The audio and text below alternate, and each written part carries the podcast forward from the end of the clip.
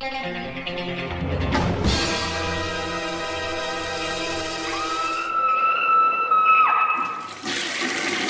Hey guys, what's up? It is week 97. I have some reviews for you, of course. Uh, I want to start this off with talking about I added some tiers to the Patreon, just some fun things, kind of like director spotlights and uh, an Amityville franchise. Been, there's been a lot of talk about it. I've been hearing about it uh, in other like horror groups and stuff, just talking about the Amityville franchise. It doesn't include all the uh, ones that aren't really in the franchise, but that franchise is so screwed up, it's hard to tell what's official, what's unofficial. And like from my understanding, really, there's only like the original and the remake, possibly, or the first first two sequels, but I would go all the way up to Dollhouse and then include the remake and um, the Awakening. So I think it's like 10 films or something like that. I haven't seen that many films. So if anybody wants to force me to watch the Amityville series, it's on there. like I said, I think I've only seen actually the remake, and uh, it's about time. And pieces of all the other ones. It's kind of a franchise I, I never really dived into, so I am guilty of that. So if somebody wants to uh, watch me do a bunch of Amityville movies, there you go. Also, I added a Fulci uh, spotlight, not to cover all his movies, just five randoms, and a Bava, Mario Bava spotlight, just to cover five randoms as well, my choice. But, um, I guess we're going to start this one off with the uh, MVD Rewind Collection release of oop, Nemesis uh, two, three, and four. These are all by Albert Pyun. These are the sequel to you know the sci-fi kind of cult hit Nemesis. Um, and these movies I actually rented as a kid. I, I believe part two. I, I, I the cover of uh, Nemesis always fascinated me because it had like the cyborgs and it was that big time for sci-fi action with Arnold Schwarzenegger and there's lots of good action sci-fi movies coming out at the time. So that cover always sparked my interest and I'd always pick it up and rent it, thinking it was Class of 1999, which I uh, could never remember the name of, and it was always Nemesis. And I, have watched it a, a, couple times as a kid, and I kind of I like Nemesis. I reviewed that a while back. Uh, Nemesis 2, I had seen parts of as a kid and never finished, but I did remember a bit of it.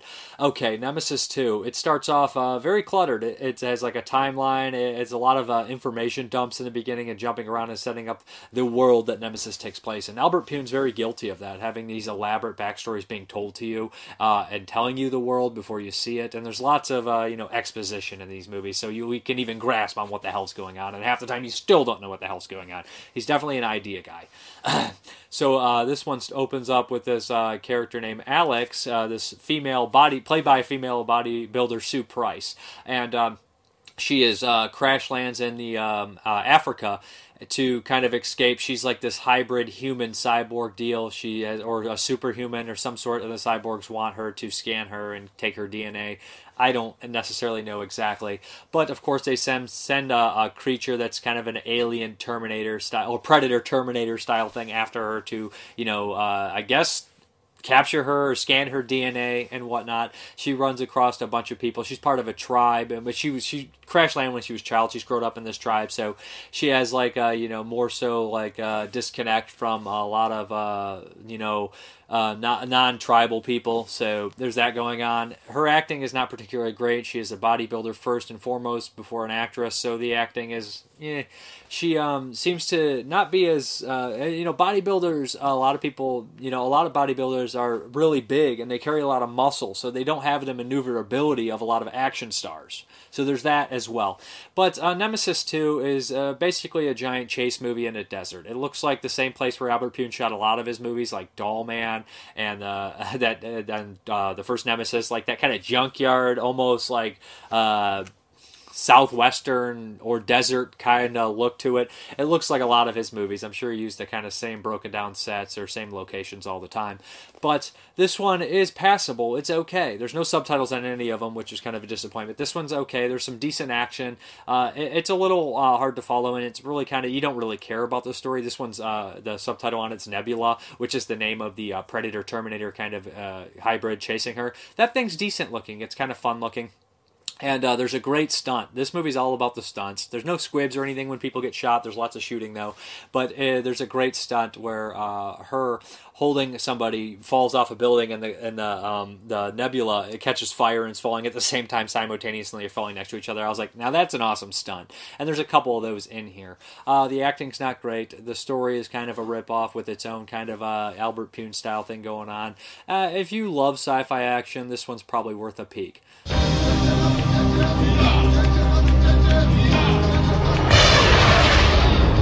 In a future where humans are slaves and cyborgs rule, science has shown us a way to retaliate by creating the perfect weapon against tyranny. Alex, prototype for a superior race of humans genetically enhanced to defeat the cyborg enemy in a hostile world where life is worthless. Trust is weakness. And betrayal the only way to survive. Alex must confront the ultimate killing machine. Transported through time. Destroy our only hope. The epic battle for evolution or extinction begins.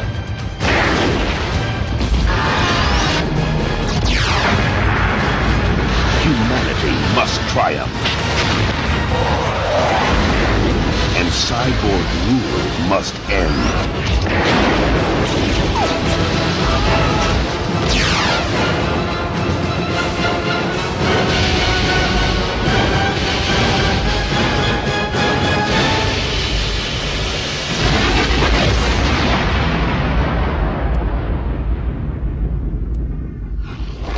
Nemesis 2.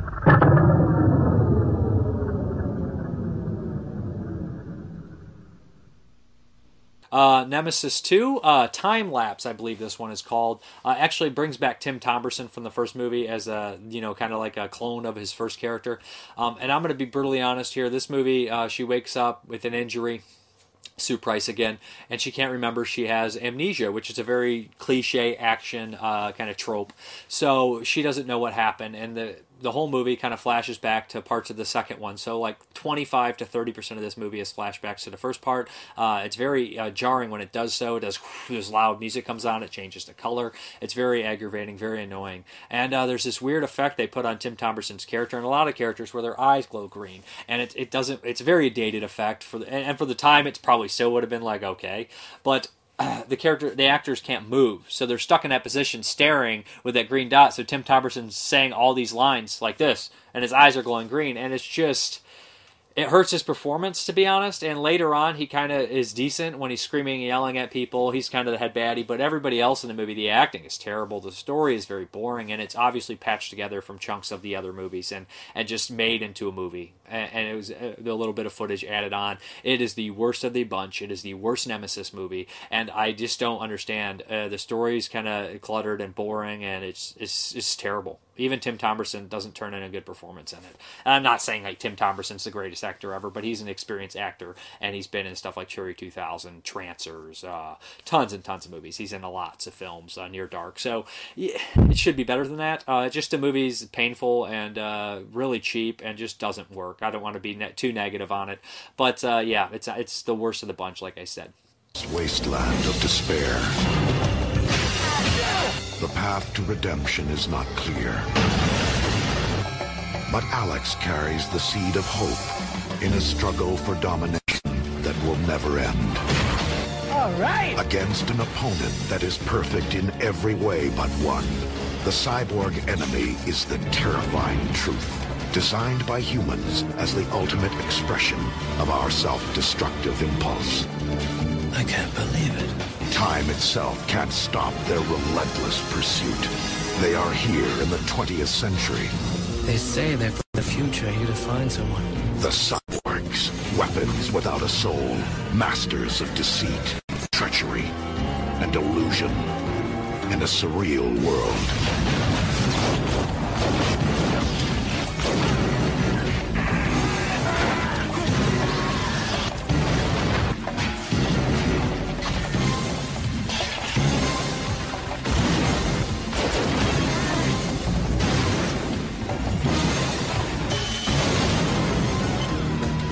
I want that human who said they saw the DNA female. We understand each other. The power is within the genetic code of Alex. It's our present, our future, our hope. What are you to Alex? The cyborg enemy must stop this divine spark of humanity. Now, we must face what they bring.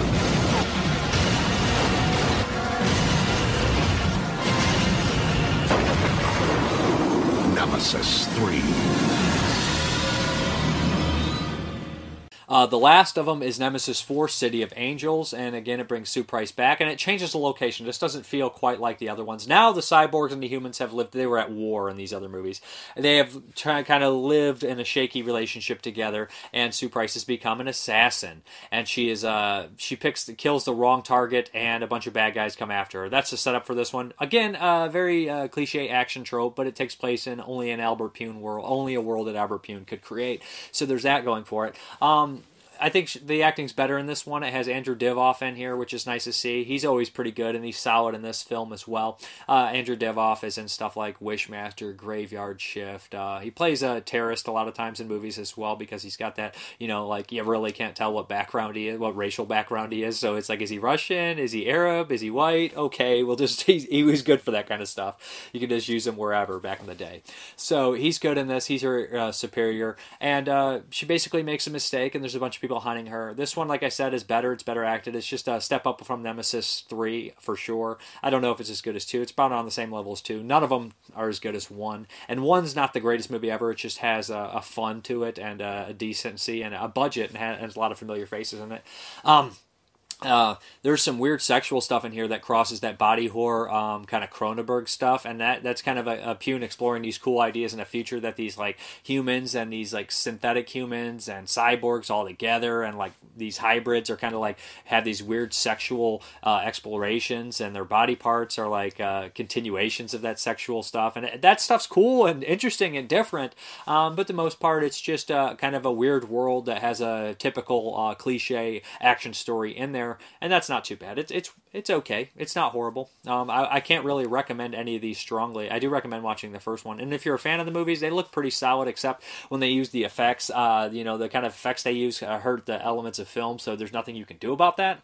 Uh, there's no subtitles on there. There's interviews with Albert Pyun on all the movies, so that's cool if that you're interested in what he has to say about these movies because you know he's been uh, he's a pretty prolific um, in, uh, action and sci-fi director. Has done tons and tons of movies over the years. But yeah, that's uh, the Nemesis uh, triple feature with 2, 3, and 4 in there Nebula, Time Lapse, and City of Angels.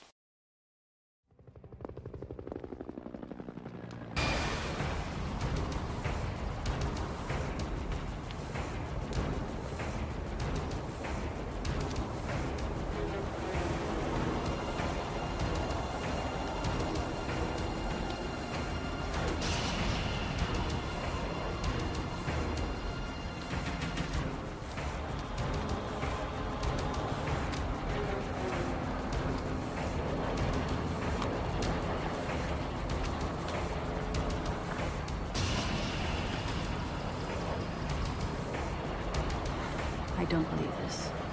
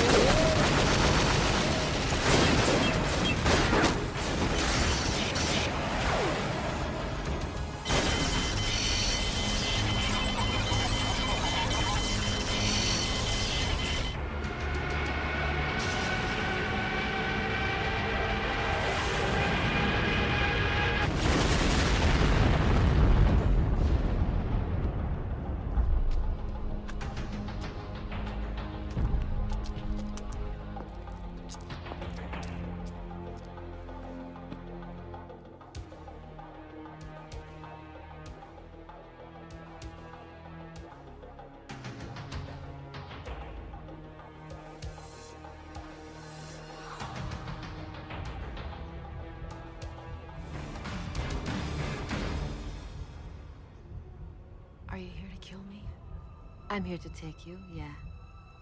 Who sent you? Everyone sent me. And no one sent me. Okay, guys, this next one is from VCI Entertainment, and it is Beast of the Yellow Night. Okay. Alright. I had never seen this movie. This is a Filipino horror movie. It has uh, oh, who is it? Uh, Ashley. What is his name? John Ashley in it, uh, who's kind of a teen heartthrob in the '50s, and it's directed by Eddie Romero, who did a bunch of these movies, including Twilight People, which was also released by VH, VCI, which I wasn't too big of a fan of. But okay, uh, Beast of the Yellow Night is kind of a werewolf story, but it's a little different. And if you listen to the commentary, it'll, it'll grasp, and you kind of feel a little bit more uh, positivity towards the movie. We have this guy in the jungle who's injured and hurt, and he's kind of uh, army deserter, just an all around horrible person. And he's a rapist, murderer, and he is confronted by the devil in the middle of the jungle. And he says, "If you, if I will save your life, if and feed you, I will feed you if you sell your soul to me." And he dumps a big sack of rotted flesh on the ground, and the guy decides to eat it. So he loses his soul. His fate is he must serve the devil, and he must become all these different people over years and years, and kind of uh, manipulate and uh, destroy the people around him by bringing out their evil. And that's kind of the plot of the movie. Uh, this time around, the devil, for a, a, sick practical, his own sick practical amusement, I guess, puts him in his old body after this one guy had some facial injuries, uh, I think, and maybe even a suicide attempt or an accident. Uh, and he brings him back into his own body, and he starts to have a relationship with the wife. And, as in the commentary, they point out it's actually um, one of the uh, was it Howard Berger and uh, somebody else. I can't think. It's another one of these guys who knows everything about movies. Uh, talking about, he says it's kind of weird opposite morality tale where instead of like the werewolf just um, finding his humanity, it's a uh, it's a man who has no humanity finding his humanity, or like like the werewolf losing his humanity, and this guy finding his humanity is like the opposite of a Lon Chaney uh, Jr. werewolf movie or something like that, which is kind of interesting to be honest. And I really um, thought the movie was less deep than it was until I watched it. And I was like, I guess that is a little deeper than I expected, but I never was really a I hated this one, and you know a lot of Filipino movies are cheap, and uh, you know just kind of uh, sometimes you'll roll your eyes at how how corny or cheap they are. But this one, uh, the guy decides that when he fights the urges from the devil, he turns into this weird monster. He's not a werewolf. He's he's really weird looking and creepy and kind of gross, and he runs around the Philippines and he kills anyone that gets in his way. The gore effects are pretty decent for the time. This is an early '70s Filipino movie, so you got to take that consideration. It's not uh, anything spectacular, but it's decent. Uh, it adds in that Frankenstein. Uh, if you read the book Frankenstein element with the blind man, there's a blind man who um, used to be a criminal, and they found that they bond this relationship. So it has that going. It has a universal feel. Even sometimes the music feels like that, but it's it's a '70s movie, so it's a little strange. And there's some sleaze in here as well. Not necessarily sleaze, some sex scenes. And it does feel a little sleazy. Like you could tell John Ashley, who was in this, he's a producer as well. I think he probably produced part of this, is like, well, where's my sex scene? I gotta have a sex scene, right? Yes. And it's kind of funny. And he has like that cheesy kind of 50s quality actor. I don't want to say like a Shatner because it's different. Shatner has his own thing going on. But you know what I mean? Like where it's like a certain like uh, screen presence where you're like, I don't know if this guy's great, but he's just there and he, you can tell he kind of has his own thing going on and like you'll like it or you won't. So there's that. But uh, yeah, uh, his wife is actually played by an uh, actress who's in a bunch of horror movies. She's a Canadian actress. She's in um, some exploitation movies. Willie Dynamite. She's one of the prostitutes. Is when I looked her up and I was like, oh yeah, yeah, yeah. I knew I recognized her somewhere. And she's in some other things as well. Um, and uh, the nudity there is a, ple- a, pleasantry in it. It's added, you know. So it's not a horrible movie, and it has like some sort of moral message in there. Like I said, there's a lot of these shallot guys that are out there like money, money, money. I don't care. But every once in a while, you get one of them who's like, you know, I want to try to do do something a little different. I want to try to add some elements in here. But on the disc, there is um, an interview with um, a bunch of people talking about John Ashley, and there's some people talking about uh, Eddie Romero on here, some stuff. I think it was cut from some documentaries as well. And then there's the commentary, which is really fun and informative. Uh, Sid Haig is one of those guys talking about it. There's other people that were in these movies too. So yeah, if you like the movie, it looks pretty good for a Filipino movie. You gotta you gotta take a consideration that you can just tell like if these where these movies were stored. Like it's like oh no, the humidity and stuff and the low budgetness. It's, it's a surprise it exists at all to be honest. But that's Beast of the Yellow Night from uh, VCI. When the evil in a man has so rotted away his soul that even death cannot bring him release, he suffers the cruelest curse ever placed upon mortal man by the host of darkness. He becomes the Beast of the Yellow Night.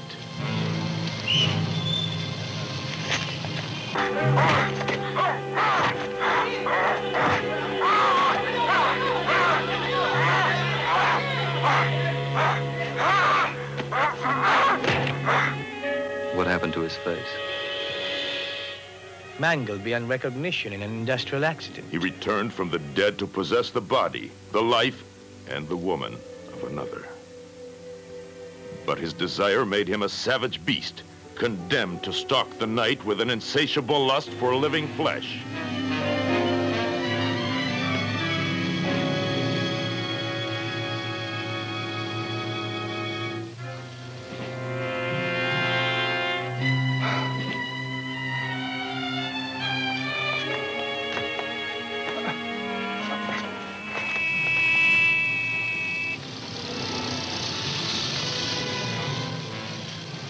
Nobody could have done that with his bare hands. What kind of a weapon would you need to rip out a man's heart with a single blow?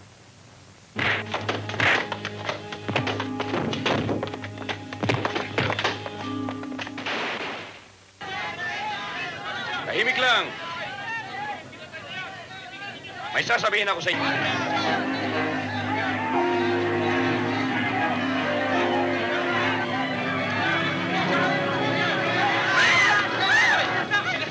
Yan!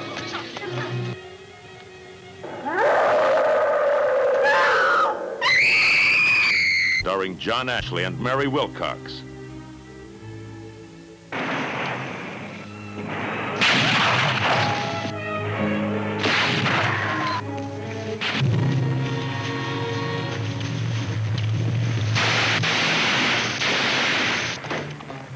Beast of the Yellow Night. See it with someone you trust. Okay, this next one is from Film Rise, and this is The Vault. And this kind of interested me. It had uh, Francesca Eastwood and, uh, of course, James Franco, which is kind of strange to be in a lower budget horror film, but he does a lot of lower budget movies.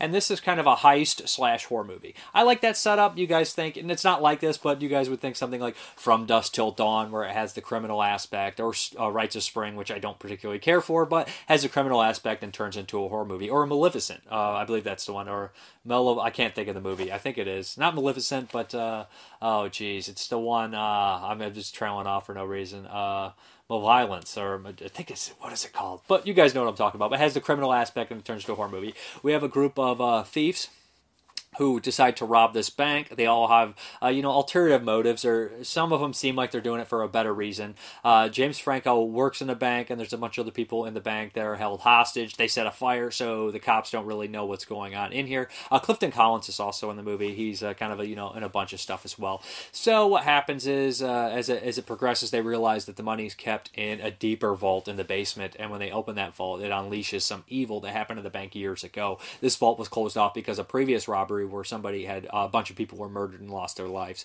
So it kind of adds in. It feels like the last shift, um, the police horror movie where it's uh, kind of a haunted police station, uh, closing down police station. It feels a little bit like that to me. Um, and I like Francesca Eastwood. Uh, ever since I saw her in that MFA movie, uh, the Rape Revenge one, I thought she was really good in that. She's solid in this one. James Franco's solid in this one. No one blows you away or anything like that. None of the scares are like, oh my god, that's horrifying. Um, they're decent, uh, stuff like that. And uh, the setup's fine. Uh, there's some gore effects in here which are actually surprisingly brutal and uh, practical. All around, it's decent. It's serviceable. It's entertaining. there's no real bad performances at all. And there's some decent effects. And there's a decent scary story. you know, you think with like a lot of um these uh, ghost kind of elements there wouldn't be any you know bloodshed or gore but there is and uh, the ending is a little uh, iffy to me. The twist is okay. Uh, they set up the previous story all right and it intertwines at the end okay but the end the very last twist is kind of like okay, that's what we're gonna do. But it's it's no real complaints. Um, it's solid. It's serviceable. I, I, I wouldn't be blown away by it at all. But uh, it's a decent watch to be honest. Like I've seen some real critical stuff on this. I was like, what what do you guys want? It's a low budget heist horror movie. Nice setup, decent payoff. Nothing spectacular, but it never promised anything but to be good, and that's what it is. It's fine. It's pretty cool. Um, and uh, that's the Vault.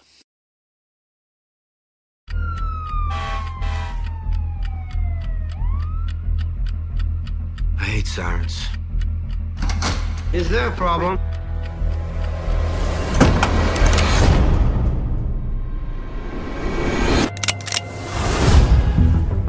Get out! Back up! Safety deposit vault. Let's go. We're not leaving without the money! Where's the money? It's down below. That's where the real money is. In the old vault. Private vault. Antiquated. It's off the grid.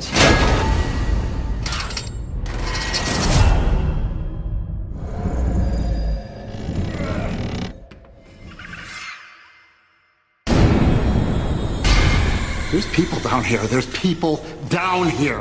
What is he looking at? No lies, short answers. Who's down there? Michael! You?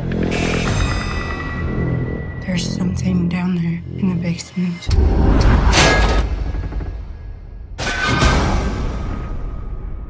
I'm not alone.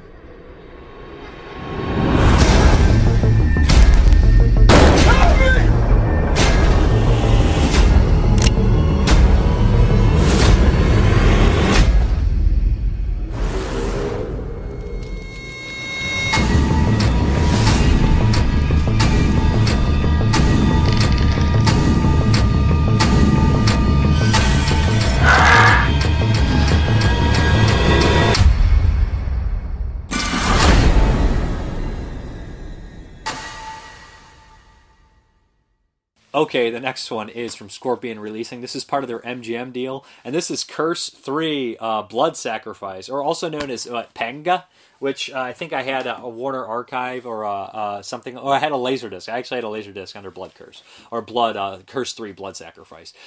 Uh, this is a South African horror movie, and I was watching. I was like, "Oh, this is South African to a T." And I've yet to see a real great South African horror movie yet, and and this is no different. Uh, there's like, what is it, The Stay Awake or Headhunter? It's just like they're not particularly great. I don't know why. Um, this one looks fairly decent, and uh, the remaster is actually okay on it. There is some, uh, um, you know, blue lines at certain times and some dark scenes, but eh, it's pretty. I imagine this movie wasn't a very big budget uh, film. Um, the plot of this movie, it it's uh takes place this like uh, these kind of I, guess they're farmers they run this farm or this plantation kind of deal. And uh, they they have a lot of people working for them and uh, one day they decide to go through this tribal area and they stop this sacrifice. And this sacrifice uh, of a goat. And this goat was supposed to be sacrificed uh, up into uh, for a god for this the loss of a, a, a child.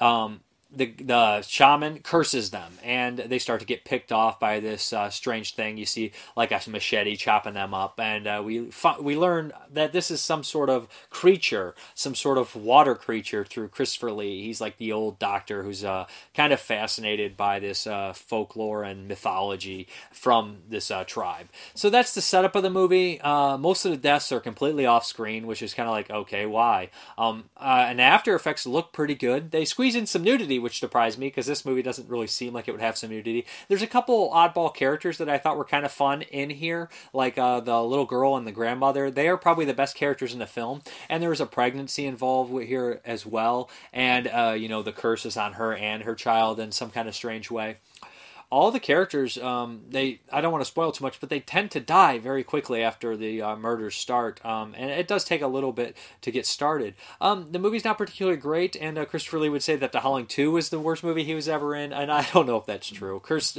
Curse Three is also really ridiculous and not as fun as Howling Two, so I would put them kind of in the same boat, maybe. But uh, what Curse Three does have going for it is a great monster at the end, and I was very impressed with this monster. I bought the movie just because I saw the monster, and I was like, "Was he from that? I got to see that." Um, and the Curse movie, the whole series is just all over the place. The first one's like an H.P. Lovecraft adaptation, directed by actor David Keith and produced by Lucio Fulci. So you're like, what the hell's going on there? The second one has Jamie Farr in it, and it's uh, about a man turning into a, a snake monster thing. Third one's about this curse, and the fourth one I think is Catacombs, which I mentioned last week. I think it actually is on Blu-ray, so and I do have it. It's like part of the Scream Factory. So that series is all crazy. It's like name only sequels, I guess. But Curse Three is, is definitely the weakest one I've saw out of all of them. Maybe no, Curse One and Three are about equal. They're both not particularly great. I think Two is actually the better one I've seen, but this one, like I said, there's not really any features on here. There's some trailers, and Christopher Lee's okay to watch. He's fine. Um, when the action at the end happens with a creature, it's great, but there's just not enough of it. And I wish they showed him more because he looks really creepy. He's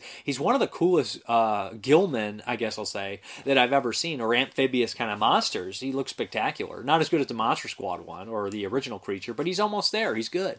Um, maybe on the level of a Silphus or something like that, but uh, different. But I really liked uh, I liked uh, the monster design, and at the end, some some cool stuff happens. It just doesn't have enough going for it, and it comes kind of like in the mediocrity level, kind of just serviceable and like tame, middle of the road stuff. Like if you rented this as a kid and watched it, it would it would be fine as like a stay up all night second feature out of like three or four. So you you wouldn't remember much, but you wouldn't hate it either. In an ancient and enchanted land, ritual and reason are about to collide. You stop the ceremony. You can't just trample over thousands of years of tradition. It will cause trouble. Hey!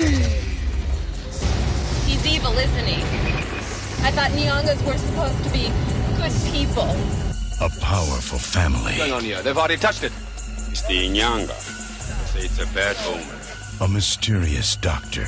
This is a ceremonial witch doctor's stick, made in honor of Umoya Omube.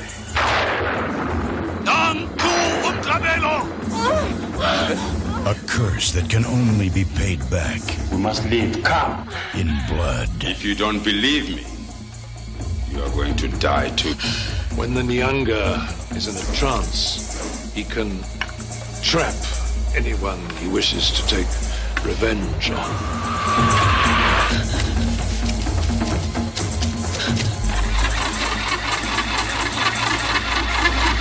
There's nothing to be afraid of, Elizabeth. Then perhaps you'd like to explain the blood on your vest, Doctor. And now, between the unthinkable You killed him. The drums beat, beat. and the unstoppable, What do you want? The wind begins to blow. the mystery Storm rises. and the madness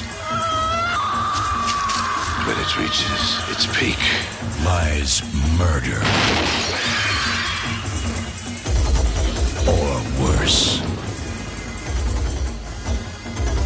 Christopher Lee, Jenilee Harrison, Curse 3, Blood Sacrifice. Okay, guys, the next one is the Patreon pick. I do not have a copy, but I watched it on uh, Amazon Prime. I rented it, and it is Akira um, uh, Kurosawa's Seven Samurai. This is one of these movies that somebody gave me because I wanted to see it for like 20 years, and I never watched it. And I watched all the movies that ripped it off, all the movies that were inspired by it. Um, yeah, it's a samurai epic made in the 50s. It's three hours and 26 minutes long or something along those lines. Uh, the Seventh Samurai inspired movies like The Magnificent Seven and all its sequels and Battle Beyond the Stars. Um, and probably inspired nearly every movie. You know, kind of like Kurosawa, from my understanding, was inspired by John Ford. And then th- those movies went on to inspire spaghetti westerns and American westerns for years after. So it's like very incestuous on the inspiration and stuff like that. But uh, for sure, it is a classic film that is heavily inspirational and and uh, you know gets paid homage to a lot. Um, this is a simple setup that we've seen so many movies now because of it. Um, we have this village of farmers who are being terrorized by a group of bandits, and these bandits are taking all their rice and their barley, and so much so that these people are going to starve to death. They're not fighters. They don't know how to fight. They're scared for their lives, and uh, they don't have any other choice. So they decide to go into town and try to hire samurai. Um, you know, this time uh, there's a lot of samurai kind of roaming around. I guess Ronins you'd call them, without really any loyalty to anything, because you know, I guess like samurais after like their master or they're like they're discharged, they kind of just roam in these kind of movies. So they decide to try to hire samurais to uh, protect their village and train them to fight to stop these bandits. Um, and since this one's so long, it's like I said, three hours twenty six minutes. Uh, you get to know every character in depth. Um, I like how the movie's shot. Besides that, it looks good. The villages are cool, but more so, this movie is important. Besides the slow motion scenes that were heavily inspired other people, you know, probably like Sam Peckinpah. But um, what really drives the movie for me is the characters. They're great um, from a lot of the farmers, and they have like a couple that come off as like almost comedic characters, but it fits. Like the comedy in the movie fits because it's such an epic that you need those like comedy spaces, and uh, the comedy with certain characters, especially I think his name's Toei, um, are are are really good, especially when it plays into the end and the dramatic parts. But he hires these seven samurai, and they pick them up slowly and decide, and they all have their own unique personalities. The guy who originally um, is the leader, it's very much the same story and a lot of the same setups as Magnificent Seven. Like the lead, he ends up saving a child in the village and he's one of the better characters in the movie obviously you know the main samurai. He has these mannerisms where every time he thinks he rubs the top of his bald head which i really like uh, and it gives him so much character. Just simple little mannerisms like that can take a character a long way. He's a little older he's tired of fighting but he decides to protect this village. Um, the other samurais all fill in they're all different. There's a young and up and comer that wants to kind of prove himself and you know and, and that and then there's the one who wants a challenge, like James Coburn's character, uh, always wants a challenge. We have the kind of not the greatest samurai, but kind of a fun, jovial one that uh, joins them, an old friend of his. Uh, there's a couple that are like just like really fun and jovial characters that you like. Um, and he has the first samurai that joins after the young man is this guy who helps him pick out the other ones, and he has a wonderful line where he says he's not the best samurai but his spirit will be great in hard times about another samurai and those two guys are actually two of the strongest characters in the movie and the uh, they just seem like the most good natured and i really like them besides that there is um, uh, toshiro mifune um, he's a wild man. He's the wild samurai who has a, a, kind of a dark history, and he's doing it for his own reasons that are are laid out later on in kind of an emotional, um, dramatic way. He has a unique walk about him. It's such a performance. He's just like so different and so weird and just so crazy. And I, I can only imagine that. I know 13 Assassins was an original movie too, but the remake had kind of a wild man that was in the wilderness like that. And he's definitely kind of uh, taken, I don't know if 13 Assassins came before uh, Seven Samurai, but the character in the remake at least is a lot like uh, Mifune in this movie. So I can imagine that there's some inspiration going on between something like that. But, or just the character of, you know, kind of a wild man in the samurai times, or a wild man in general. He's just one of the best wild men I've ever seen. But uh, yeah, the Seven Samurai, all of them are, uh, and then there's an old friend of his that join as well. But uh, all of them are just he's that's a more Steve McQueen role.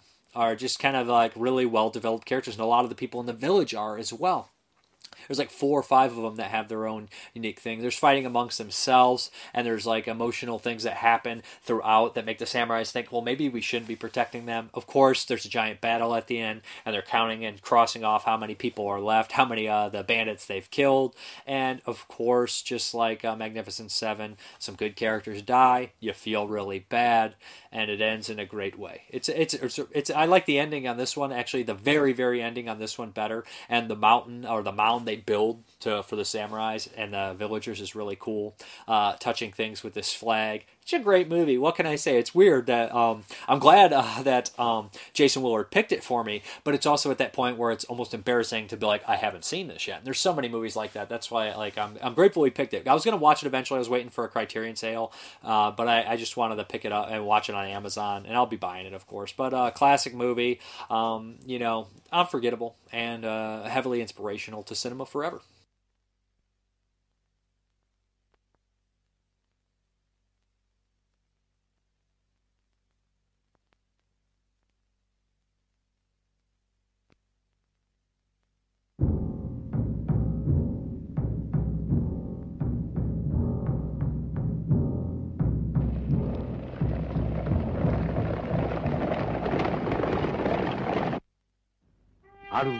山間の小さな村に侍の墓が4つ並んだ。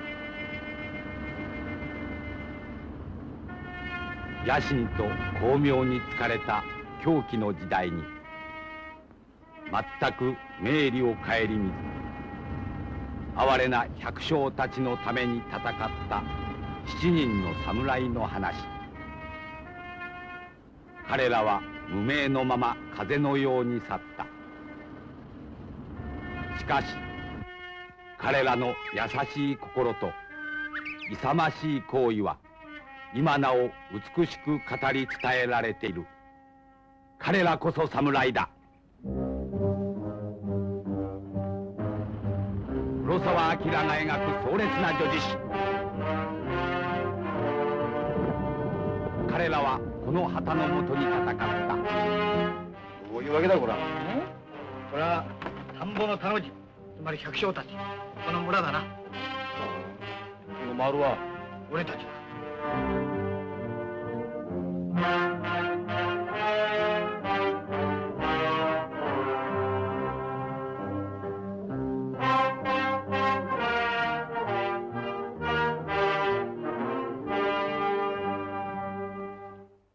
なんだよ。6つしかねえじゃねえか。虎の受け物か。いやこの三角が菊千代様だ。これ。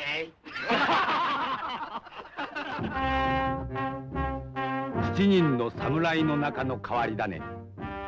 野育ちの暴れん坊。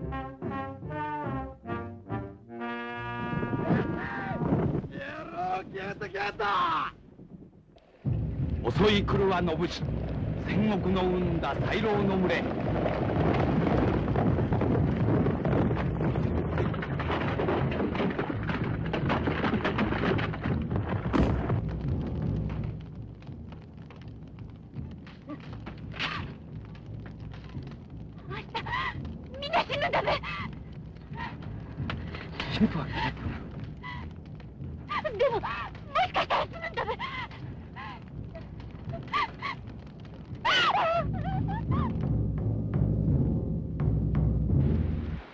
最後の決戦の日は雨だった。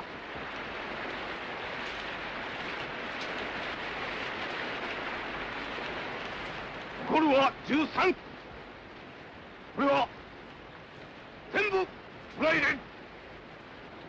この前を通り過ぎると同時に追い打ちをかけて村の辻で挟み撃ちだ。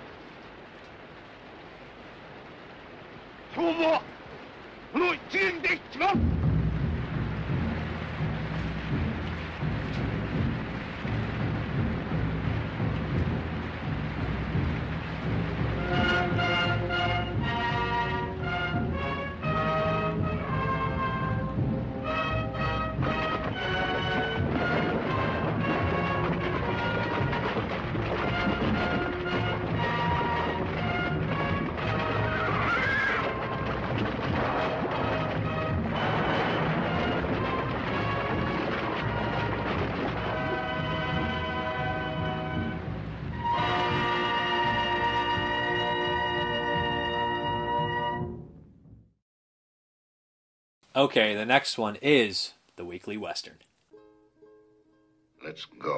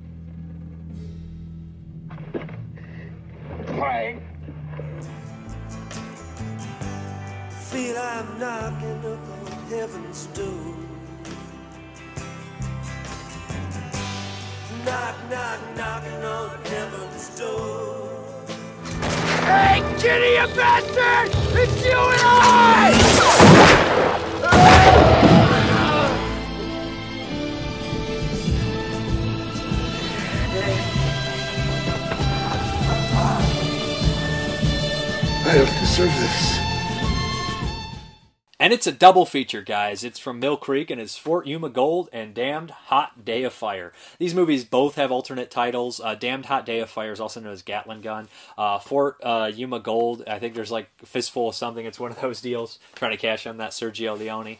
Um, let's start with uh, Fort Yuma Gold. It stars uh, Giulio Gemma, who's in a bunch of stuff, a bunch of spaghetti westerns. I want to say he's in Day of Anger, but he is in uh, Dario Argento's Tenebrae, and it's a, that's a great kind of Gintz type casting for him. So uh, Fort Yuma Gold in this one, he plays this uh, Confederate soldier who uh, is released to kind of stop this whole giant uh, plot to uh, these criminals that are going to use the his old Confederate squad in kind of a sacrifice or a suicide mission so they can go under the Yankees and steal their gold through it. So they release Gemma with a couple of um, you know Yankees, I guess Union soldiers, to take him down and figure out what's going on here. Um, that's the setup of the movie. There's a lot of familiar faces. Besides Gemma, you'll recognize people that pop up in the Sergio Leone trilogy everywhere. Uh, I, I, can't even. I, I think that uh, the first guy in Fistful of Dollars, or yeah, Fistful of Dollars that Clint Eastwood kills, one of the uh, Rojos guys, um, he's in this as the Confederate leader. And I want to say that uh, the guy who he's riding with is in. Both the guys he's riding with are in um, the Sergio Leone trilogy. So there's that going for it. Uh, Gemma has a lot of charisma about him. He, you can tell he's just an athlete he can do like everything. Like he's, I, I, believe he's doing a lot of his own stunts, and he has a certain charm to him. He just is good leading man, especially in a spaghetti western. He has it, and it works well, and you like him. Um, of course he gets in like uh, gets like there's like on the way there there's lots of fights and stuff like that. And they introduce a, uh, couple characters that you really like and you hate to see him go. And one character is an older man and his setup is great and his character is fun and what happens to him is really unceremoniously stupid. Like it, he needed more and the way he dies is just aggravating to no extent. And actually kind of hurt the movie because I, I don't mind that characters die and it's kind of a spoiler guys i'm sorry but the way he goes is just completely stupid. Like it's like why, why? It just didn't it didn't have the impact it should have. But uh, the bad guys are pr- pretty ruthless, actually, and when they get picked off, I'm very happy for it. There's, of course, a love interest in here as well. But uh, I think this one's pretty solid, pretty fun. It looks really good. There's no subtitles, but uh, that won't stop you from enjoying it. Uh, the music's decent. It's it, it, doesn't stand out like a lot of the uh, Ennio Morricone or Bruno Nicolai or Riz Ortolani or Fabio Frizzi scores that I'm used to, but it does. Uh, it, it's serviceable for sure. It's not horrible. Um, I like Gemma. I like the movie. Uh, it's got a lot of good bad guys and a lot of familiar faces, and that's what you look for in a spaghetti western a lot of time. You, you want that fun fantasy element.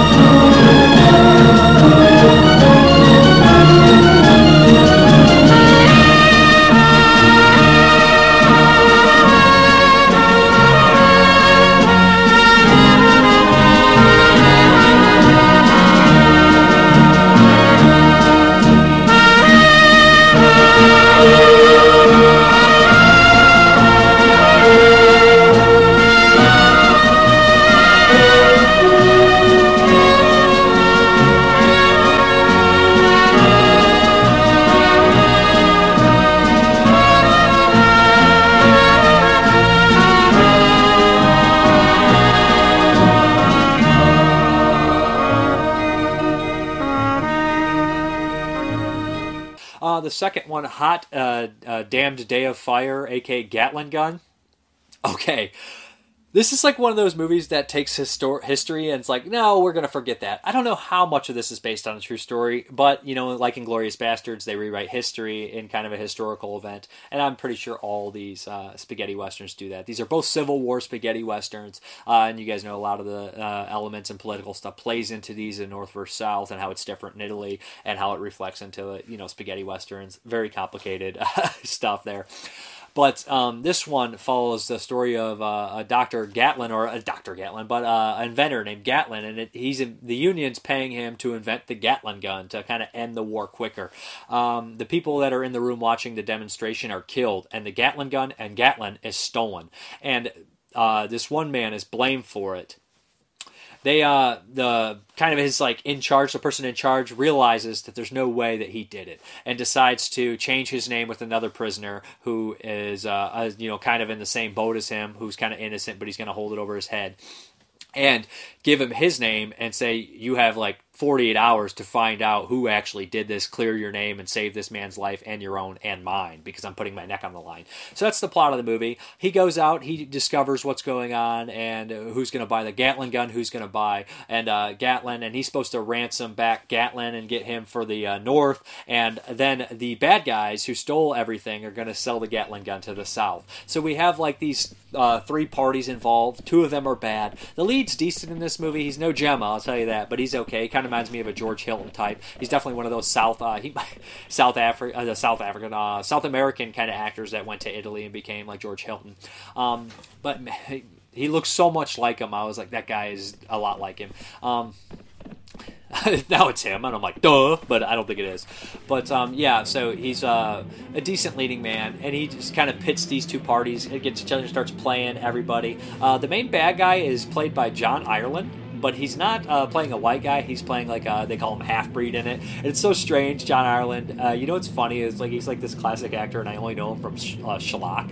Uh, so like I know him from like Satan's Cheerleaders, and he's terrible in that movie. But in this one, he's pretty decent. You know, um, not as good a performance by like somebody like Rod Steiger from Fistful of Dynamite. Uh, like I'm just talking comparably to completely inappropriate roles nowadays. But yeah, he plays like this half breed, and he's angry and upset and he's uh, has a shaky relationship with the guy who traitored the Union. Um, so yeah, there's a bunch of bad guys in this one as well. Um, the lead bad guy of the Confederacy is played by um, the baddie from uh, Caltiki, the guy who goes crazy, and he's also in I want to say uh, the Big Gun Down. He's kind of the weird German guy. He's really good in those movies. He's okay in this.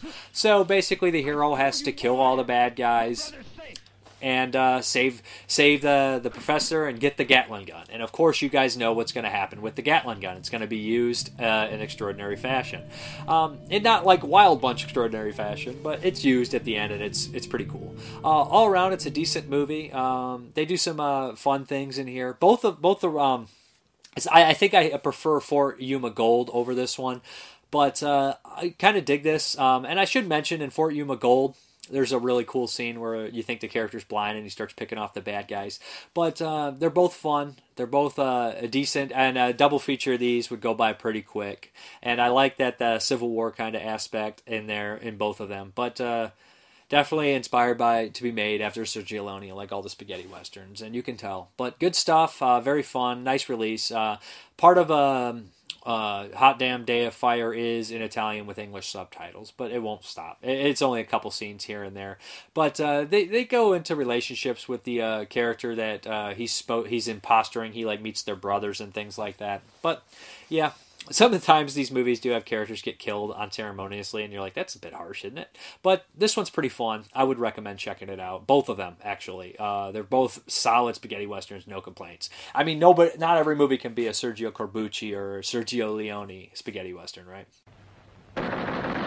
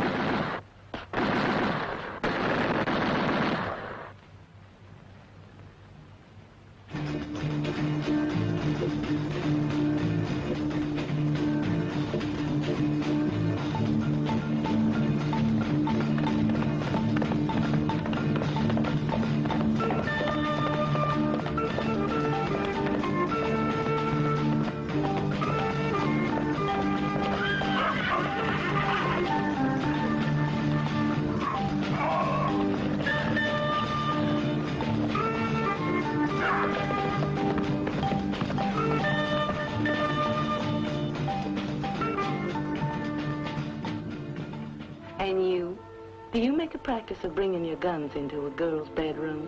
But I'll cover you with jewels. Your whole body. Take you everywhere with me. Make you a real lady. You make me a lady? Don't make me laugh. You'll always be a half-breed and a tramp, Tarpus. Kill her, Tarpus. Kill her.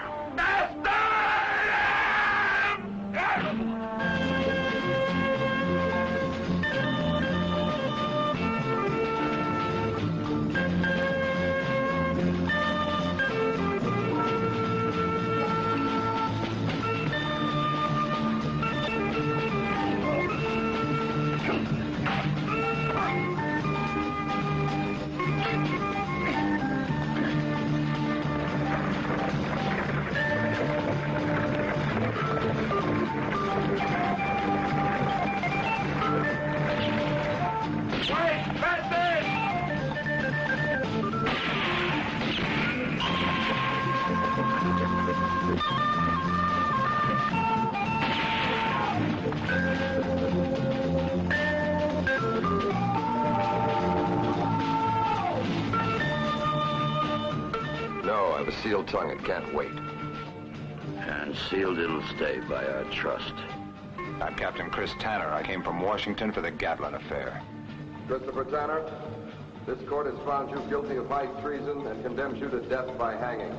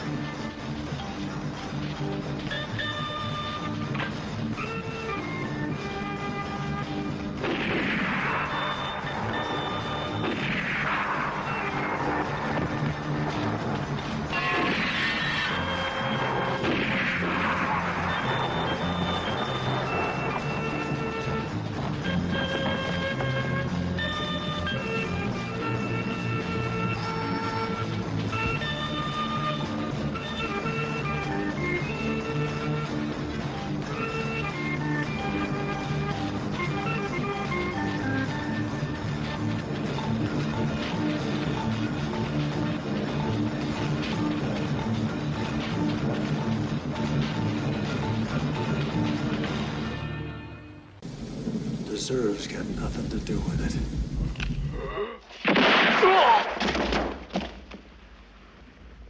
When you have to shoot, shoot, don't talk.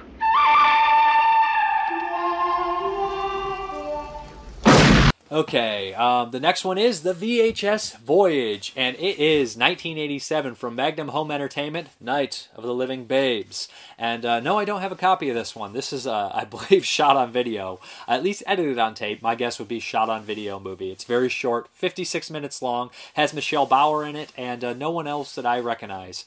We have uh, this weird world where the cover says George Romero meets John Waters. It's definitely not that. It's definitely more John Waters than George Romero. I'd say maybe John Waters meets Ed Wood. I don't know. Uh, I haven't seen as many Ed Wood as I'd like, but I've seen a few. And uh, yeah, it's definitely kind of an Ed Wood thing. But this movie is self aware of its silliness and goofiness. It has a 50s like kind of aesthetic where these uh, characters, uh, these two couples, are married, and uh, one guy's unhappy. He's like a sex addict with his wife, and they're like cooking hot dogs and just being really like weird dialogue and silly. It feels like you know that 50s kind of nuclear family deal going on. And uh, he finds this weird ad that he wants to go to. It's like Living Dead Babes or something like that, and it's weird sex party thing and he convinces his shy friend that doesn't want to go along that's happily married to go with him. So we have the two guys going out to this weird sex place and the two girls staying back and hanging out and the one complaining about her husband yada yada yada. The guys make it to the place and it's very strange and nudity and weirdness ensues. It's not graphic or anything in like its violence. It's just really goofy and really weird.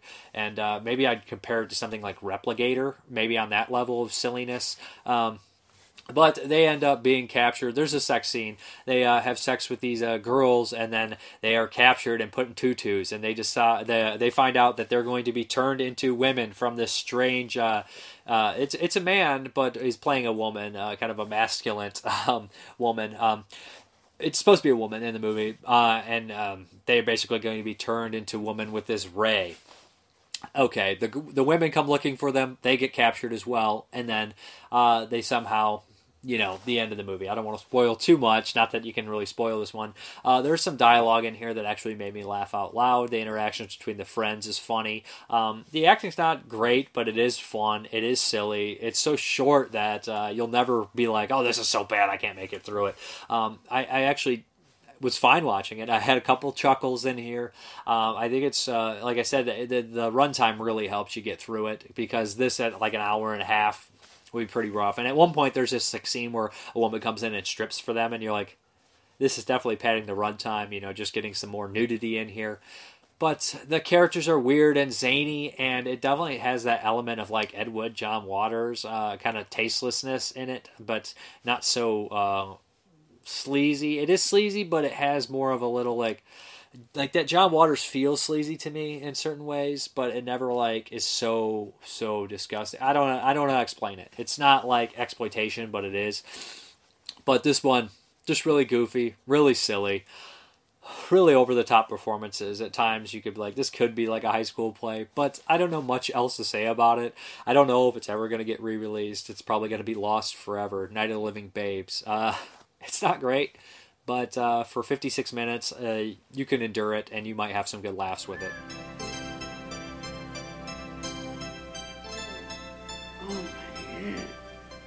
oh Jesus. Oh, is it morning already? Oh, Lulu, wake up. Mm. Oh, Sue. I had the weirdest dream. There was all this beef jerky raining down from the sky. And... Those bastards! What? What? Chuck and Bucky never came home. Oh my God! I just hope they're okay. Oh, I'm sure they're okay. And I'm sure something's happened to them, too. I'm sure they got syphilis. You can't get syphilis from bowling, can you? They never went bowling. I'm calling the bowling alley right now.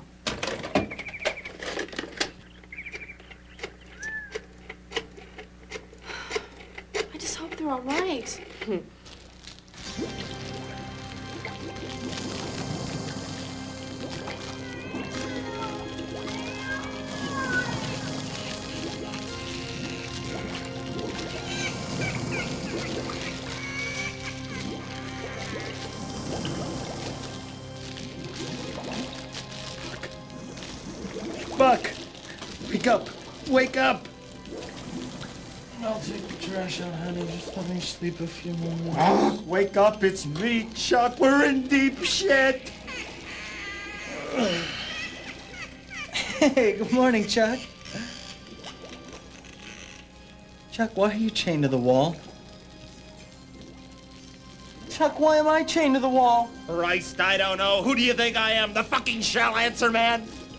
Who? Never mind. I don't know about you, but my arms hurt. I think this has gone far enough. Oh, now you think it's gone far enough. I'm reporting these people to the Consumer Protection Agency just as soon as I get out of here. Oh, fuck that. I'm calling the FBI. Help! Help! Let us out! Help! Shut up! Now they're gonna come down here and kill us! Well, well, well, well. Up so early? Shut up, you ugly, hairy bitch, and let us out of here! Chuck. Chuckles. What's wrong, babe? Two two on two type? All right, look. The joke is over, Madame Mondo, if that's your real name. Now let us down from here! Okay.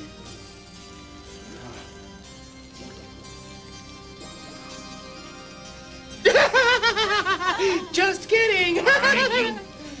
what are you gonna do to us? Well, first I think I'll make you eat these Vienna sausages for breakfast. no, no, no, no. no. All right then. You don't eat. Wait, no, wait, come back. Wait, come No, back, we'll eat wait, them. Come back.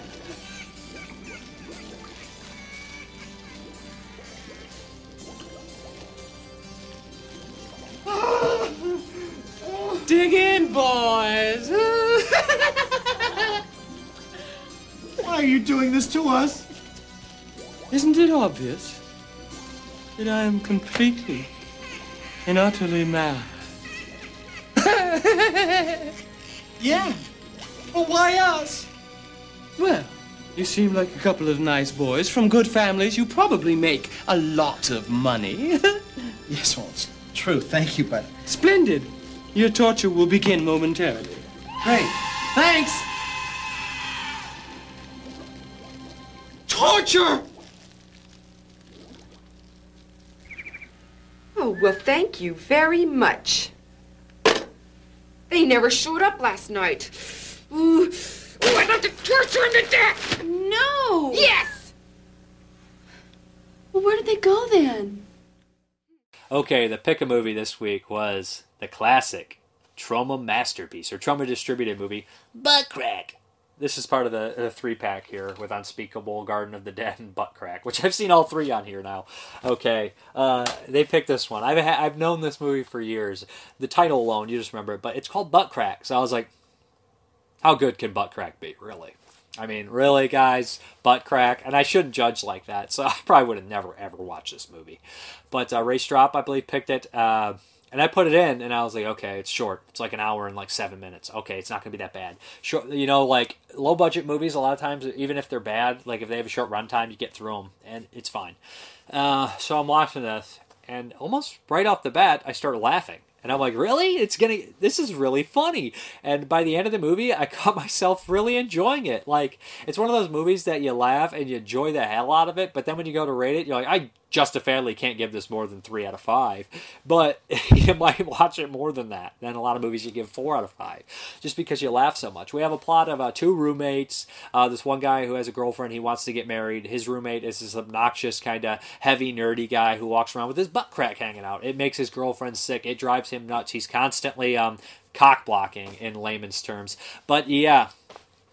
so, uh, what happens is through a series of unfortunate events, he dies. His his sister is this voodoo priestess and brings him back to life if somebody says butt crack within twelve times within the same breath.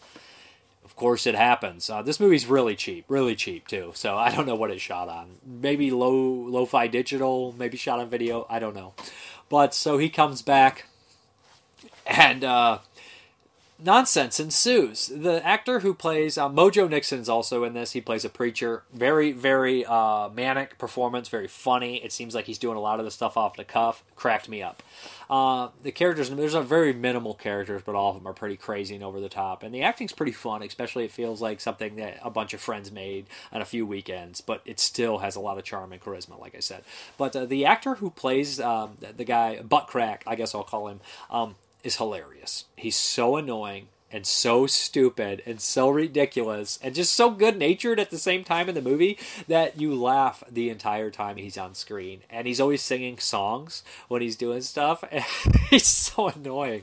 And like, uh, Jeremy was walking by, he saw some of this, and he actually started laughing at it. Like it, it was, it's actually very funny and um, very stupid, but also kind of witty at the end. And it ends in like a gory, crazy, over the top way that I didn't expect coming. And I was like, it didn't even need the gore, but it's crazy they did that. Um, uh, the ending's really, really funny too about a family taking pictures of all these cemeteries. And there's a shout out to the director's previous movie, Nigel the Psychopath, which I have not seen. And uh, I looked up the director afterwards, like, oh, that's why the Nigel. I actually didn't figure out. Jeremy was like, hey, didn't they mention at the end? I was like, yeah, they did. So I had to track that one down and ordered it. I'll probably watch that soon too. Um, I found it online. But regardless, this movie is it doesn't look great. It, it, the acting's fun. It, it's definitely what it is. I mean, it's not like Academy Award winning like acting, but it is like that fun kind of do it yourself. Um, and we actually give a shit, and we're gonna have fun with it. And they do that, and it seems like everybody's having a blast. I laughed a lot. It's very short. There's no real downtime. There is some gore in here, but uh, yeah, it's just fun. And I just it just has a lot of heart behind it and spirit, and I was just very, very surprised with it. I was like, oh, okay, butt crack, right? Right, really, very funny. Worth checking out, especially if you like low budget stuff or you like really stupid comedy. It's freaking hilarious. Wade has a problem. When I think of Wade, all that comes to mind is his butt crack. Wade's problem was driving his friends crazy. Him and his damn butt. Let me ask you something. Is it so hard for a guy to keep his pants pulled up? I think it was the sight of his butt crack that many times in one evening. I might throw up. I'm here to offer guidance. Pull your goddamn pants up, you retarded son of a dickwad! Damn it, I can't take it anymore. Then Wade had an accident.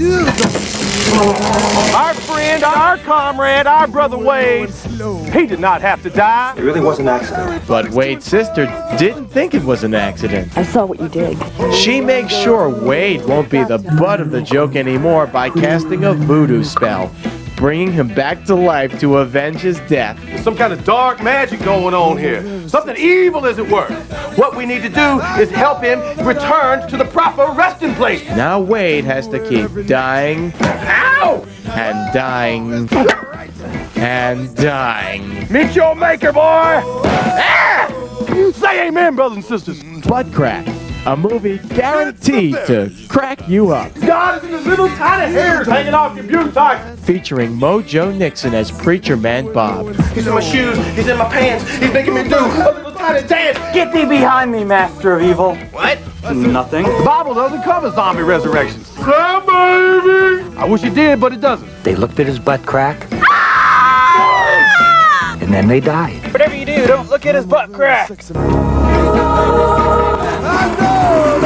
Directed by Jim, turn the other cheek Larson, Butt Crack has all the insanity and gore you'd expect from a trauma movie. What you should do is just chop his arms and his legs off. Ah! I mean, just hack him up. Plus more ass than the Oval Office. Who wants to look at another person's butt crack? I know I don't want to look at people's butt crack. It's from Trauma, Pull your pants up, you dumb son bitch. of course. Move my hairy buttocks to and fro. I said, oh. Okay, guys, let's get into the pick a movie for next week. Who do we got? We got still got a bunch of names in here. Then I got to do the second bag. I'm gonna be doing this until next year, like late next year. What we got? Who's in here? We got uh, what the? Akaro Robertson. I don't know. Maybe I said that wrong, but there you go. It's Aka Robertson. Whatever. I'll find you. I guess now we're going to do the drawing for the Patreon uh, supporters, and we're going to do for it's for the Revengers and a Reason to Live and a Reason to Die. They're all mixed up here. Pretty soon, I might implement a thing where like the people that haven't won get double entries, if that makes sense. Okay, what do we got? Who won? Uh, Jake Benson just won again. And my guess is uh, that Jake Benson doesn't want uh, these movies again. But he, he wanted the other ones. But let me see, guys. I'm going to do a backup name just in case. So, if Jake doesn't want them. And that's Jim Simon, who also already won. Start, I just don't want to make sure that the same people are winning all the time. But uh, yeah, congrats again. From uh, maybe I'll incorporate that. Like if you won in the last week, I'll take your name out of the bag, or last month. Let me know if you guys would like the Patreon supporters like me to do that. Like if you won last week or something, you won't be entered in for this week or the month. Month, sorry. But I guess we're going to hop into the questions.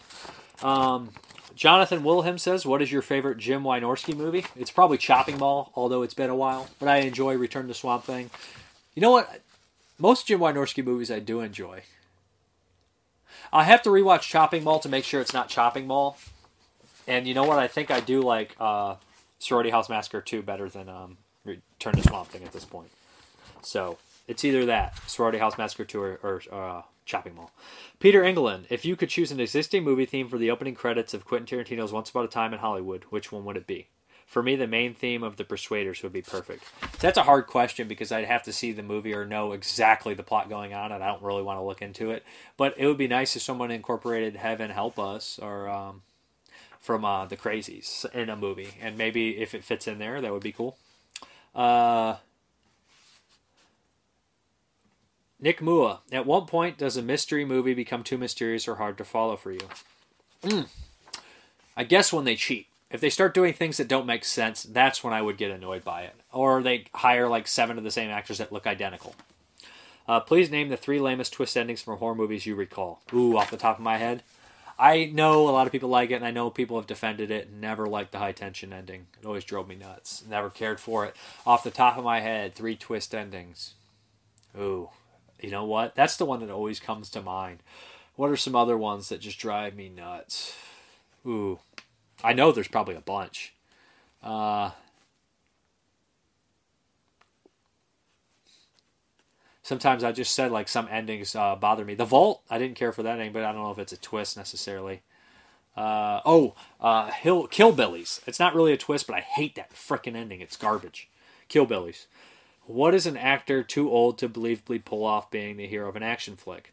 The late and fantastic Roger Moore said this about himself when he was the last in his last Bond, View to Kill. Hilarious audio commentary. Okay. Um, hmm. It depends. Like uh, like Bronson did stuff like in Death Wish, and you could kind of believe that in the first Death Wish, but as they went on, you're like it became a little silly. But I love those movies. Um, Bronson in Messenger of Death looked a little old to be jumping around, and Bruce Willis was in the remake of Death Wish, but Bruce Willis is kind of a smaller guy. Like it's hard to believe that he would be able to still pack that punch that he used to. So it depends what kind of action movie. If we're talking like Tango and Cash, having Bruce Willis run around that, I just don't really can't really follow that. But you know, I guess if Dirty Harry, Clint Eastwood made a Dirty Harry movie now, that would be too much. So there's lots of actors that couldn't do it anymore. But if they play the right cards and make them that character older and just limit what they can do, then it can work. So. Uh, when is an actor? When? What year? You know what's funny? Like, so it's when. I'm not. I'm just giving examples. I'm trying to think. You know, some actors age quicker than others. Fifty-five probably is a good age to not be jumping around and doing backflips and stuff like that, unless you're spe- completely like special, like kept take care of yourself forever. Because I know Bronson is the exception. In Hard Times, he was like 50, 50 something, 54. He looked great and believable. So. Uh, so it depends, I guess, but late 50s for sure. Darren Hartley, hello Dave. I recently watched uh, Invasion of the Blood Farmers and found it entertaining, probably for all the wrong reasons. Excellent print, nonetheless, from Severin. Agreed. I still can't understand what was offensive in this film and what made it uh, during the video Nasty's panic. It was seized under Section Three. My guess is the name. A lot of times they wouldn't even watch the movies, so you know probably the name. They were pulling stuff like Apocalypse Now off the shelf because Cannibal Holocaust, Cannibal Apocalypse. So there's the name Invasion of the Blood Farmers. It sounds long, and it, somebody probably one person could have complained and they're like that's on the list. Um, Ilk Vomit was close to almost pulling the trigger on Death Kiss, but I held off. So is this the start of Bronsploitation? I want to say I hope so, and I want to say please God no at the same time. Bill Peterson, you mentioned that you don't like floating head movies in reference to Scream and Scream type movies. What do you mean by that? I mean like the style of cover art that came out in like the 90s after Scream. It's just like five good looking kids that probably were in Dawson's Creek and the black background, just floating heads. That's all it's on the cover instead of the classic 80s or 70s posters that we grew up or, or went to video stores and saw all the time. Not all of us grew up in that era, but I frequented video stores when I was very young, and those was all like that until Scream came out. And then we had those I Know What You Did Last Summer, Urban Legend, um, you know, kind of styles where there's just like five good looking kids on the cover like this. Looking scared and then a black background. I just don't care for those movies, and not even like the big ones like Scream one and two. I'm like I'm okay with those, I guess. But like some of the lessers and like the impact it had for a few years after was just really bland, bloodless slasher movies. Um, answers. Okay, what did I ask last week? Oh, which uh, genre of films uh, has suffered the most in the last 10 years? Jonathan Wilhelm. Uh, I would say the Western definitely needs to come back. Peter England. Uh, hard question, but I guess Giallo with an exception of Amer, The Strange Color of Your Body's Tears, and Berberian Sound Studio. And probably Jungle Cannibal movies. Nick Mua. Genres that suffered horribly. I'm going to go with fantasy for starters. Those Hobbit movies weren't all that good. The actors did what they could with uh, what they were given, but what they got didn't amount to much, especially in the cases of Aidan Turner and uh, Lilly. No worse romance than forced romance. You were dead on about that. I had really enjoyed the first Hobbit. Second one, I was like, eh. Third one, I was like, this is terrible. Uh, secondly, the superhero movie, X Men Origins, Wolverine, really? David Benioff, really? For shame, I can't erase a steaming pile of expletive from my mind, not even with Professor Xavier's help. That's good. But I'm going to be honest. Years ago, there was no superhero movies really. There was like Batman, and then really bad Captain America movie, and I guess Darkman, even though it's not really, it's like Raimi made it because he couldn't make Spider Man. So there's a couple good ones, but there wasn't many at all. So that genre really, I think, has just exploded in the last 10 years. I'm not trying to like hate on your answer though. Uh, Peekaboo, question of the week. An interesting question. Not a big fan of westerns. Some are great though. Don't get me wrong, but those movies aren't made that much anymore, or I never noticed them. So besides westerns, I would say torture porn. Even though I'm not a huge fan of the name to describe those movies. Vampire movies, I guess. The Twilight franchise destroyed that. Good comedies are hard to find also. Cannibal genre, sniff sob, exploitation. But on the other hand, some movie mixes genres. Some movies mix genres now. Uh, Mav TN7, who's uh, Chris. I think westerns have really fallen off in recent years, at least on a mainstream level, but just my opinion. But I see the superhero movies as the modern day westerns. Eventually, those will fade out for a while, and westerns will probably come back for a nice mainstream run again. Peter McCain. Up until recently, I would have said musicals were dying out, but I think it's uh, disaster uh, movies and even war films to some extent. I think the stoner comedy genre is relatively dead now as well. Peter Whitekill. As for the question of the week, I would have to say that every genre I can think of has suffered over the last decade. A lot of recent movies have exact the exact same look to them, and they use a lot of the same techniques over and over again. Many horror and action movies are nothing more than a copy and paste CGI crapfest. Even the soundtracks, soundtracks utilize the same types of noise over and over again. I'm really tired of hearing that low bass drop sound that seems to dominate modern movies. It's included in just about every movie trailer these days. I'd say that it's been over years for the past 10 years. I hope you know what I'm talking about. I can't really describe it any better. Uh, I'm going to stop on there. I know exactly what you're talking about. I can't stand it. And it's funny now because you're going to mention this later, some to some extent, I believe. But it's funny now that they're in low budget trailers too. It's just like the sound package that company that you buy. It's the same as the big guys or the same as the big guys used five years ago. So it's always like boom, boom. It's like, come on, guys. It's I, I hate it. I can't stand it. It's like to me every time I hear that cr- stupid gate open in a movie or the Wilhelm scream, I'm just like, I don't like it. Okay. I'm tired of being of remakes, jump scares, political commentary, and predictability. These issues mainly affect mainstream movies, but it has also crossed over to independent films as well. My opinion, it has be, also become a cop out to inject over the top humor in horror movies. It seems to give the filmmakers an excuse as to why their movie is terrible. If anyone condemns a movie for being bad, the filmmakers could respond with, "No, you don't get it. It's supposed to be cheesy." Sorry for such a long-winded response. Have a good one.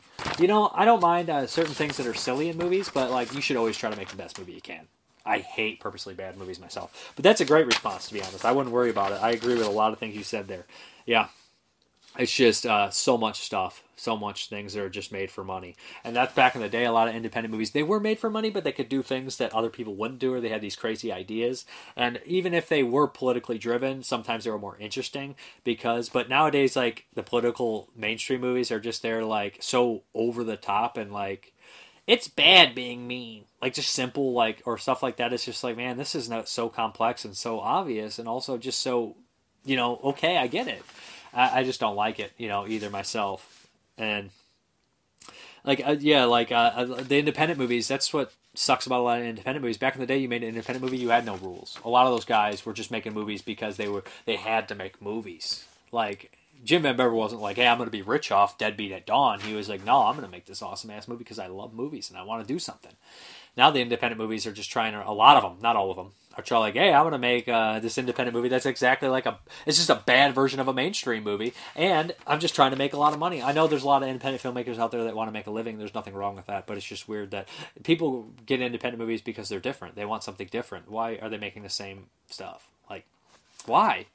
Why would they buy your movie when there's something bigger and better than it out there. That's the same thing. You're not doing anything different. Why fucking bother on an independent scale? Sorry, sorry. I mean, not like I did something different either when I made a movie, but I just wanted to make something that I loved and had fun. I had no intention of making money from it, and I still I don't make money off that. You know what I mean? I'm just it's just do something you love, and maybe they love that, but it's just weird. I don't understand some things. Uh, I guess we'll go into the question of the week. Uh, what major studio has the best catalog in horror movies? Like, if you look back at old catalog titles, like, is it Warner Brothers? Is it Paramount? Is it, I know Lionsgate has a bunch that they picked up from other people, but Paramount, MGM, Warner Brothers, you know, uh, 20th Century Fox, who, Universal, who has the best? Uh, back catalog of horror movies. We know Universal has a ton because the Universal horror movies, but yeah, uh, who has the best catalog of horror titles? Uh, out of the big major companies. So um, I guess we're going to hop into the update. Okay, guys, just be a quick update. I grabbed Hacksaw Ridge uh, by Mel Gibson. This is the 4K. It was pretty cheap at Target.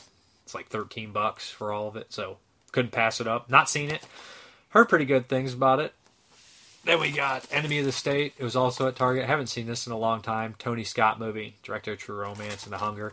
I remember liking this one. Pretty decent. Had a nice cast in it. Gene Hackman, uh, Will Smith supposed to be like a semi sequel to the conversation. And then last, uh, finally came in the house that Jack built, the full uncensored version from the UK, uh, the uh, Lars von Trier serial killer movie uh, with Matt Dillon. Uh, this one's probably going to be a wild ride, but yeah, that's the update. Back to the video. Okay, guys, thank you very much for watching it, and as always, you guys have a good one.